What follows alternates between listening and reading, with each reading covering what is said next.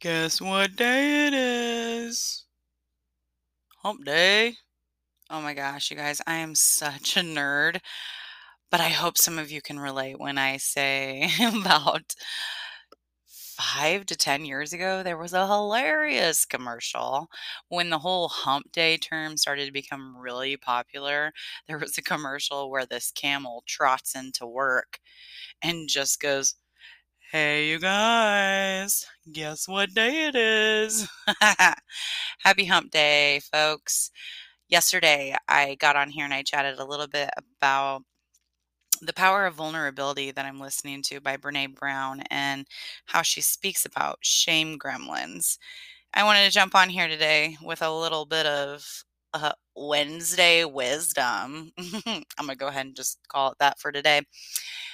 And I came across this quote, which I have before, and I just love it. And I feel like it fits perfectly piggybacking off of what I had said yesterday. So if you didn't check that out, check it out.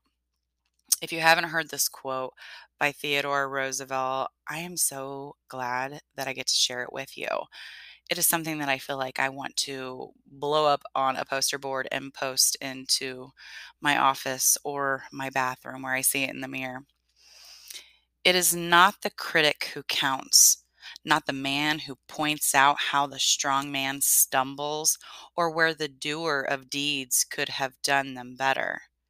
The credit belongs to the man who is actually in the arena, whose face is marred by dust and sweat and blood, who strives valiantly, who errs, who comes short again and again, because there is no effort without error and shortcoming, but who does actually strive to do the deeds, who knows great enthusiasms, the great devotions, who spends himself in a worthy cause, who at the best knows in the end the triumph of high achievement, and who at the worst, if he fails, at least fails while daring greatly so that his place shall never be with those cold and timid souls who neither know victory nor defeat.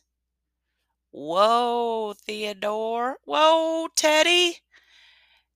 That was phenomenal. Like I said, I want to blow it up on a poster board and hang it up in my office. If this was the first time you ever heard it, I am so glad I got the opportunity to share it with you. Not my words, Teddy's words. So ask yourself today, with continued reflection from yesterday, are you the critic or are you the one daring greatly?